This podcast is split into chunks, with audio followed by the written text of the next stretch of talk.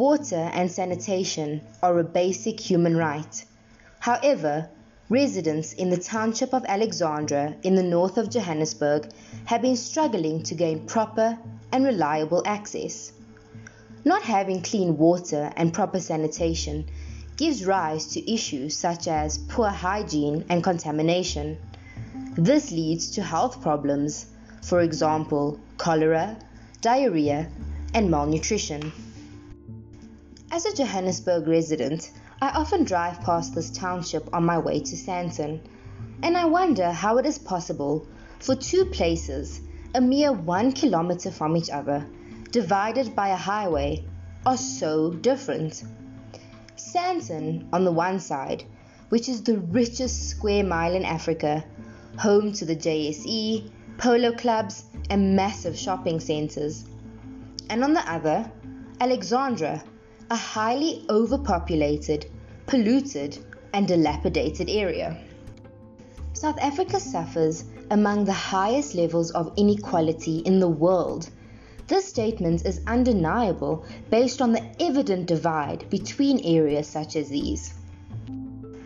The big question is why does a problem like this exist in a community such as Alexandra? Is it because of the failure by government to implement sustainable solutions for sewage and water waste management, or the lack of maintenance to existing infrastructure. Maybe it is because of corruption. While the sad reality is, this problem exists because of all these factors.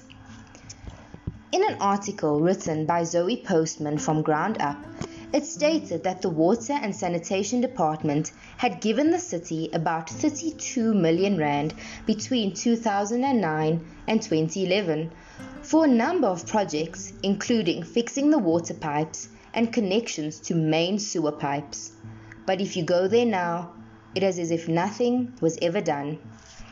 In the same article, it was reported that there are also allegations of corruption in the Alexandra Renewal Project, a project initially worth 1.3 billion rand and launched in 2001 to develop Alexandra.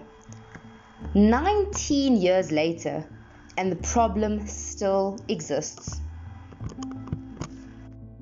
In an article published by Wadzanyai Matwanyika, based on waste management in the township, it stated that the closely built housing, among several other factors, had made refuse removal difficult and sanitation facilities inadequate.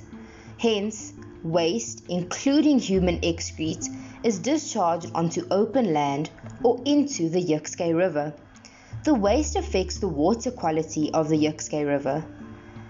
This issue is basically having a domino effect on this community. One problem leads to the next. For this issue to be alleviated, it is the duty of government and municipality to be transparent and responsible in implementing sustainable solutions for sewage and water management to create a clean and healthy environment for residents in Alexandra.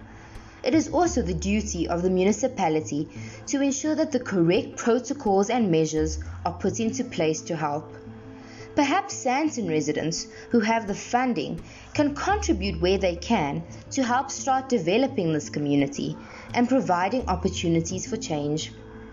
It is the duty of every South African to speak up for the voiceless and oppressed and hold community leaders accountable. That's it for my first podcast. Thank you for joining me. Let us stand in unity and solidarity as we support various communities in overcoming developmental issues.